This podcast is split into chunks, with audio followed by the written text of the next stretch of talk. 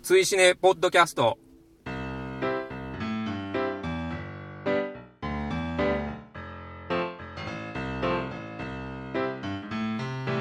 スイシネポッドキャスト2回の表を今回お送りさせていただきます、えーお相手は私追伸の主催ペップと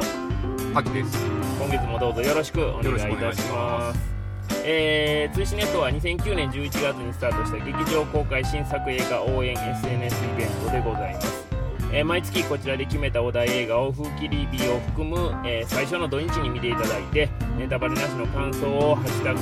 #TWCN」をつけてポストしていただくだけで、えーご参加完了というイベンイベントでございますえーレディースデーなど割引日をご利用予定で土日には見ないという方も後日参加もちろん OK でございますので、えー皆様のご参加をお待ちしておりますえー、通信ポッドキャスト今回2回の表ということで本日は2016年の5月の21日の土曜日、えー時間はですね19時42分でございます、えー今回は、えー、通信ボリューム79ということでえーお題映画はえー是枝裕和監督の「海よりもまだ深く」こちらのですね、えー鑑賞直前の状況でございまして、えー表の会ではネタバレなしで、えーいろんな話をしていこうかなと思っております思ってます。はい。よろしくお願いよしまろしくお願いします。す前回ですねあの1階の、えー表裏ということで、はいえー配信の方させていただいたですね、い、あのいろいろ反響いただきましたありがたいですね。ありがたいですね。で、まあ、今回はね、まずそちらの、えー反響の方を、えーいろいろご紹介させていただきたいなと、はい勝手にね、勝手に。はい勝手にですよ。僕らもあの一切許可なんか取りませんので、テロですよ。テも うロ、タグ使ってつぶやいたが最後、もうはい全部捕獲していきますんで、はい。そうですね、まずは、えー、と SKD さんから、はい。え滝さん、久しぶりやな。久し久しぶりですよね。イントン生活してましたね。いろいろあってね。 大変な目に遭ってます。駐車場の車の中で男2人がじっと向き合っていたら、そりゃやばい絵面にはなるわなとか言って。かなりやばいですね。そうですね、まはあい実際には向き合ってるっていうよりも、どっちかというと、こうね、運転席と助手席に座って前向いて、2人が口だけ動いてるっていう状況なんでど、っちがやばいねんっていう話ですよね。今、僕らがやってる状況の方がよっぽどやばやばいいってかもしいれうない感じなんですけどね。最高二人みたいな感じ そうそうそうそうそうそう、怪しいね、怪しいメガネの男が2人っそうですよ。ていう感じなんですけどは、はい。えーもずくさん、追伸のポッドキャスト1回目から面白かった。ありがとうございます。あるかわからんけど、姫路で映画を見る際はいろいろと気をつけとこう。 いろいろね、きついとこがいいですよ、ほんまに。何が起こるかわからないですからね。えーもずくさん他にもいただいてますあハリウッド対策についてはおおむね同意で常々思っておりますですあということですねーありがたいです、ね。ありがたいです。ね、はい、えー犬丸さん、はい。えーお久しぶりの滝さん まあみんなみんな がいろいろあったん久でしすぶりっていうよ。のは大ね変、大変やったんですよね。もうほんまに。ありがとうございます。ありがとうございます、えー KWKMDSK さんペップがポッドキャストついてるっていうこれはまああの僕がね2個目のポッドキャストに手出したっていうことをまああに言ってるっていうことなんですけどなるほどはいえーロタさん滝さんの語り口はええもんやないや、ありがたいですね。ねあ自分ではわからんからな。はああまあそうなんです よねい。僕ら自分ではねなんか分からないんでねあもずくさんまたいただいてます全然ね、。えー待ってましたペップと滝いいコンビだ よねトミーと松の画像を貼ってつぶえていただいてますあーいや、いい ですね。どっちがどうやっねちん。そうどっちがどトうミやねコんだ問題っていうふうに書いてますね はいなるほどな。美香さんめっちゃ車の中やなめっちゃ車の中めっですちゃよ車の中ですよそらね車の中でしか撮ってませんからはい車の中でねすからね特にあの裏の回はねもう移動中に撮ってたんでそうですね。だいぶねちょっと雑音とかあっうてんちょっと聞きづらいとこがあったかと思うんですけどうん申し訳ないです申し訳ないです。はい。えっ、と、SKD さんまたいただいてますね。シビル王を見てやばいしか言って ない。まあ確かに。まあまあまあまあ。ね、まあまあ。まあ、おおむね、こう、総評するとやばいっていう話になるんですよね。そうそうですね。えー、ムツ草原さん、ペプタキマジかって書いてますね。そうですね。マジですよ。 マジですよ。マジですよ。はい。もう2回目撮ってますからね。はいもうズブズブ ですよ。ね、そんなもん。えーしこれなんて読む 尺戻しずぶねりさん。ペップ滝いいね。ありがたいですね。ありがとうございますめっちゃ好評じゃないですか。ねえ、めっちゃこう、姫路をディスる滝さんって書いてます、ね。ディスってるわけじゃないディスってるるわけじゃないですよね。これ愛は愛ですよ愛ですよ愛ねで。すよはい愛ゆえですよね。ははい。で、えーっと、結構いただいてますえ結構いただいてまますよ。まだまだいただいて。あの、全部あの、 「いいね」を押してこうリストを作ってますんでね、えースパンキースパンクジュニアさん、はいえー配信トーク加わりたいはマーベル・シネマティック・ユニバースなら特にっていうのはあ、ーね、スパンキーさんは特にあのこの辺りめっちゃ詳しい方あなんでね、あそうなんはですい、犬丸さんもそうなんですけねどなるほどな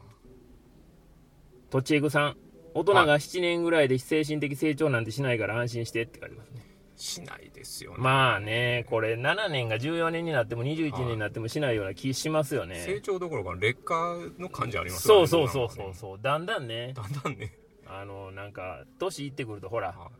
なかなかこう融通が聞きにくくないるじそゃうなないんでですすかよ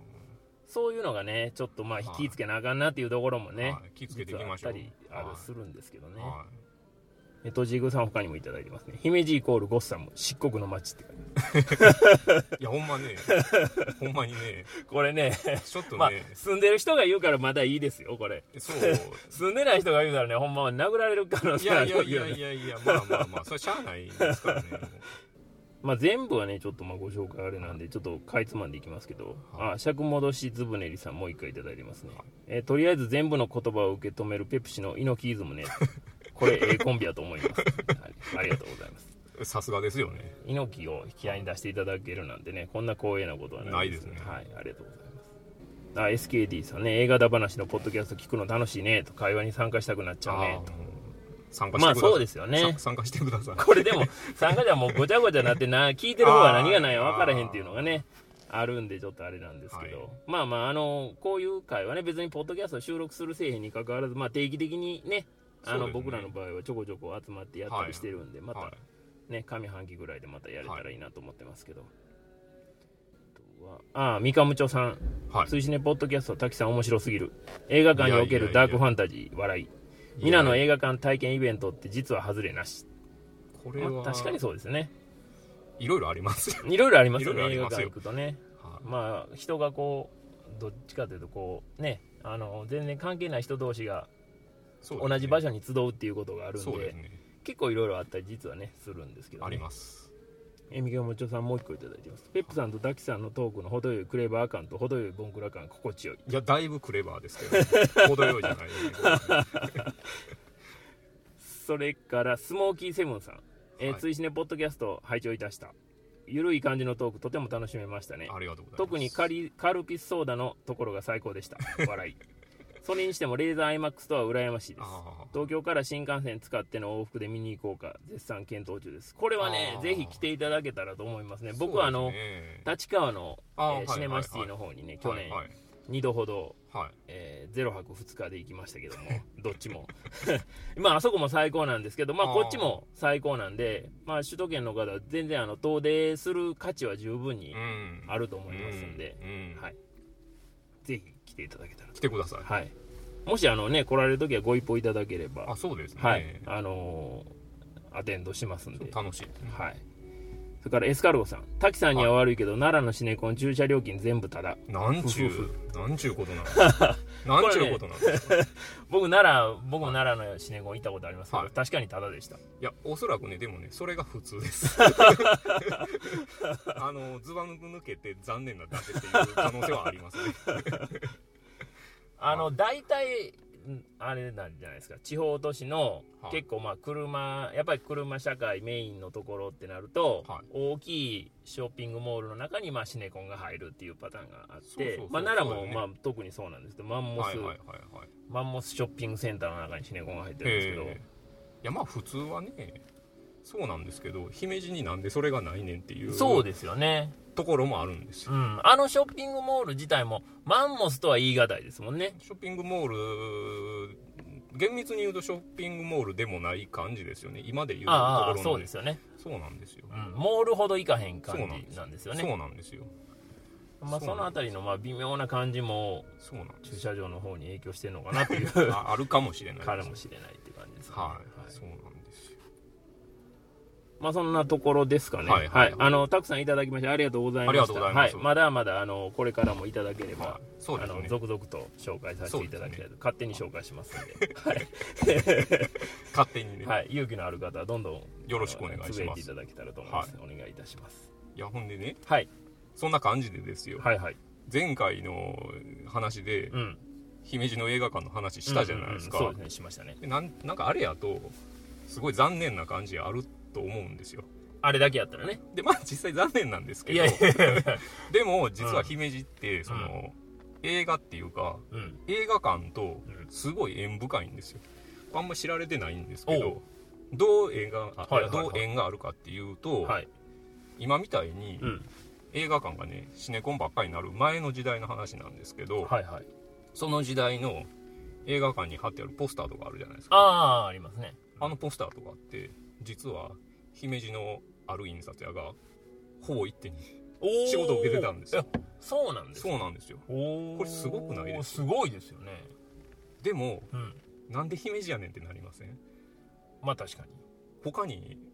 まあ他にもねあるじゃないですうか、ん、まあまもあっと別仕に事もっと例えば配給会社がそうそうそう集中しているようなまあ首都圏であったりとか大都市にも別にそういう人たちはそうなんですいたでしょうしそうなんですよわざわざ姫路に発注する必要はないじゃないですかないじゃないですよねこれでね、うんその話を聞いた時にうんちょっと考察したんですようんこれなんでなんやなんで姫路やねんとあこれ結構夢がある話なんちゃうかなってうんお思ったんですよおはい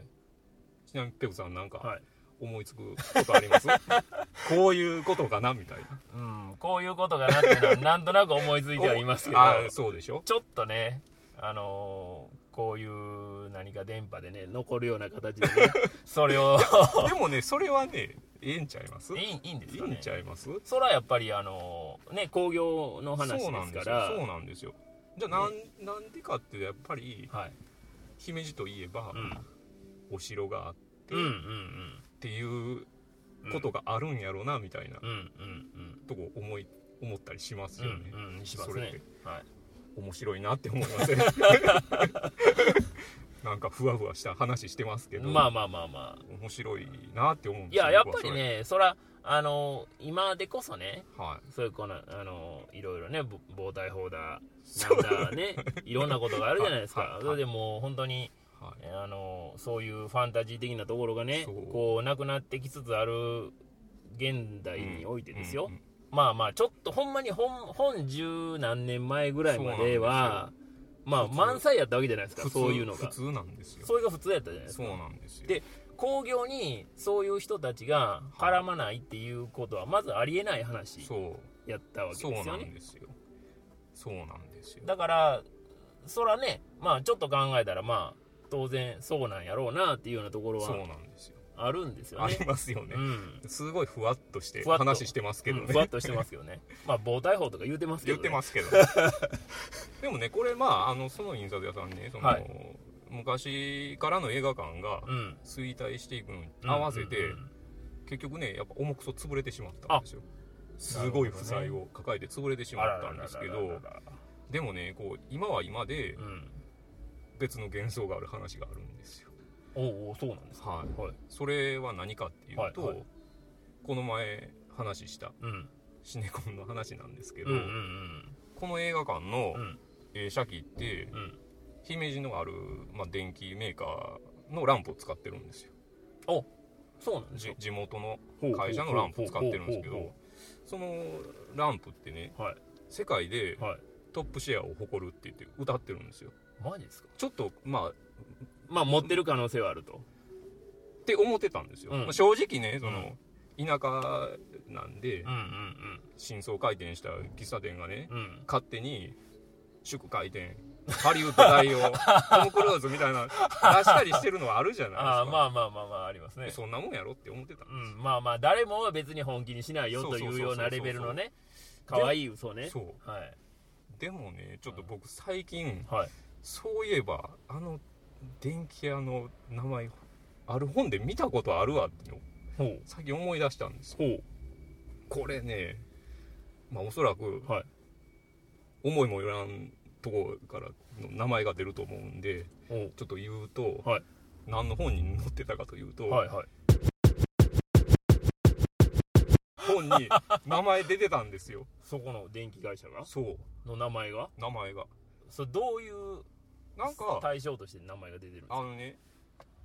日本にもって明記されてたんですほようほうほうほうでその中にねその会社が名前入ってたんですよおおでその時は、はいまあ違和感しかなかったんですようんなんでやねんみたいなうんうんうんでも今になってうんうん思うと考えるとこれすごいしかもトップシェアやとすごいねなんうだってる なってはいはいはめっちゃ面白いやんっいてやばなっいですよねたんですよ、うんいやでもねこれねその、まあ、僕こんな話しといてあれなんですけど、はい陰謀論とか全然好きじゃないんですよ、うんうんうん陰謀論ってうんうん結論ありきの話ばっかまなあるまじあゃなまいですか、あまあそうですよねだから自分そうでがすね見たいもんに対して辻褄合わせするだけやから、そうですね論理的に全然ね、うんあのー間違っててもうりゃってうん強引にこう、そうまとめたりりするからそうですよね魅力がないんですけど、うんこれあくまで僕が言ってる話はうん実際にうんあるパーツからああそうですよ妄ね想をしてるそうですよだねけなんで、うん別にそれだけですよ本からピックアップしたそうそうそう企業の名前とそそうトップ世界トップシェアを誇るとそう歌っている企業の名前が一緒だよそうとなんですこれは事実だ事よ実事実しか言ってないんで、うんそっから行間をどう読むか読はむかですよねまあ人それぞれじゃないですかもちろんもちろんただはそのシェ世界トップシェアを誇るという言葉にい、はい、がぜん真実味を帯びたのはこれ間違いないそうなんです よおーってなるでしょなりますなりますでこれはな りますなるでしょなりますいい話でしょこれいい話ですよねこれでまああのーねぼ映画もうん実はそういうもんやと思ってて、うんあの映画って絶対その行間があるわけじゃないですうんかもちろんそうです全てをもう何ですかうん画面に収めれるわけはない、もちろんはもちろんい、だからでいい映画やとその、うんやっぱ行間をねうん埋めあの埋めてみたいなってなったりするじゃないしますしますでねここでこうグッと今回の話にするとはい是枝、監督の映画って、うんうんディティールの作り込みがうんうんめっちゃすごいんですようんうん気づかんとこまではいすごいきっちり描いてたりするんうで、んはいそういう作品やとうんやっぱね劇中ね描かれてないことを妄想しやすかったりするなるほどねそういうのもあるんで、うん今回は結構楽しみやなっていうのがうんあるんですよね、なるほどねうんどうですかいやいやいや本当こんなまとめてどうですか毎回あの恒例になりそうですよ ねこんなまとめでどうですかどうですかっていやいやいやいやいいと思いますよ、はいまあ本当にねまあ作り手皆さんがそうであってほしいなというんうんううん僕らの気持ちは当然あるんですけど、うんやっぱり細部にまでこうねこだわっそうてこう情報をこうあまり主張することなくねそうなんですよこうさりげなくこう盛り込んでいただけると、いいですねまあ我々見る側としてはやっぱりそうなんですよこう発見した時の喜びもあるしありますよねなかなかねそういう知的なこうそうそうそうそうそう鑑賞法というんですかね、うんそういったのがこう楽しめるとやっぱりあよく気使って作ってはんねやなっていうふうにやっぱ思いますしねだからあのそして父になるはいの話を、うんなんかツイッターでここんなんやったでみたいなのを見たんですけど、うんあそんそれすごいなってなったんですけどおなんか小野町子うがん料理をするシーンがあって、うん包丁でまあなんか野菜を切ってると、うんうんでもそのめっちゃ包丁が切れにくそうやっておおでまあその旦那はうんなんか何でも完璧にできるような顔しとうけどそういうところには全然気配りができひんねやなっていうのが分かったみたいなのを、いあてる人がいてなるほどえねすごいなってなってなるほどなるほどなるほどだ、からそれぐらいディテールを描いてるんうん、うんやなってうんうんなりましたね、なるほどね、うん実はそのすごい何でもかんでもあの福山さん演じるね、うんお父さんは家の中で何でもかんでもにこう気を配っているように見えていやはり実は自分の都合のいいところしかやっぱりそうそうそうそう見えていなかったというとこですよねそうなんですよねでちなみに、はいペップさんは、はいえっとこれまでどれぐらい作品作品見られてるんですか是枝監督ですか、はい、ほぼ見られてるんいやですかほぼでもないですよえーっとまあ僕はあの本当に熱心に映画見出したのが2009年なんでああはいいやまあ再開しだしたのがですね、はいはいまあ、昔はあのちょこちょこ見てましたけうど、んそれこそもう年間に100だ200だとかって言い出したのはもうそれ以降なんで、なかなか過去の作品までは終えてなかったりするんですけど、はいえーっとちょっとフィルモグラフィーをちょっと確認してみましょうはい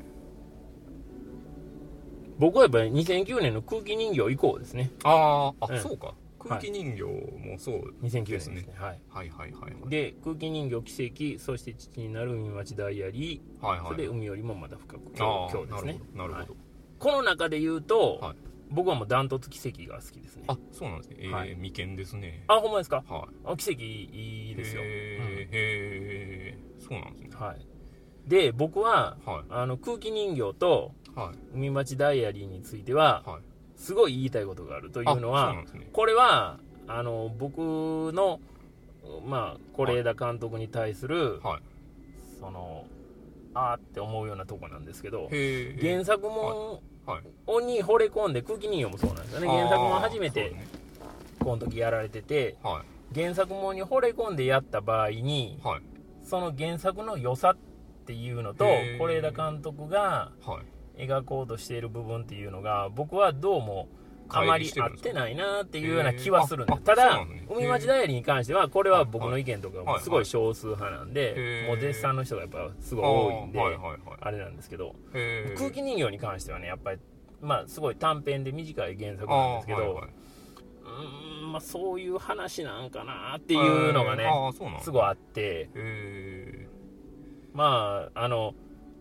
原作レイプとまでは言わないですよ、ーはいそこまでは言わないですが、はいはいはいまあ、若干ねちょっと原作もんはどうなんやろうなっていうこの日本を見る限りでは僕は思ってて、へーあそたうなんだですねあの海よりもまだ深くはまあほねあのはいご本人のはい脚本で、はいまあは、い原作も多分ノベライズなのかなへ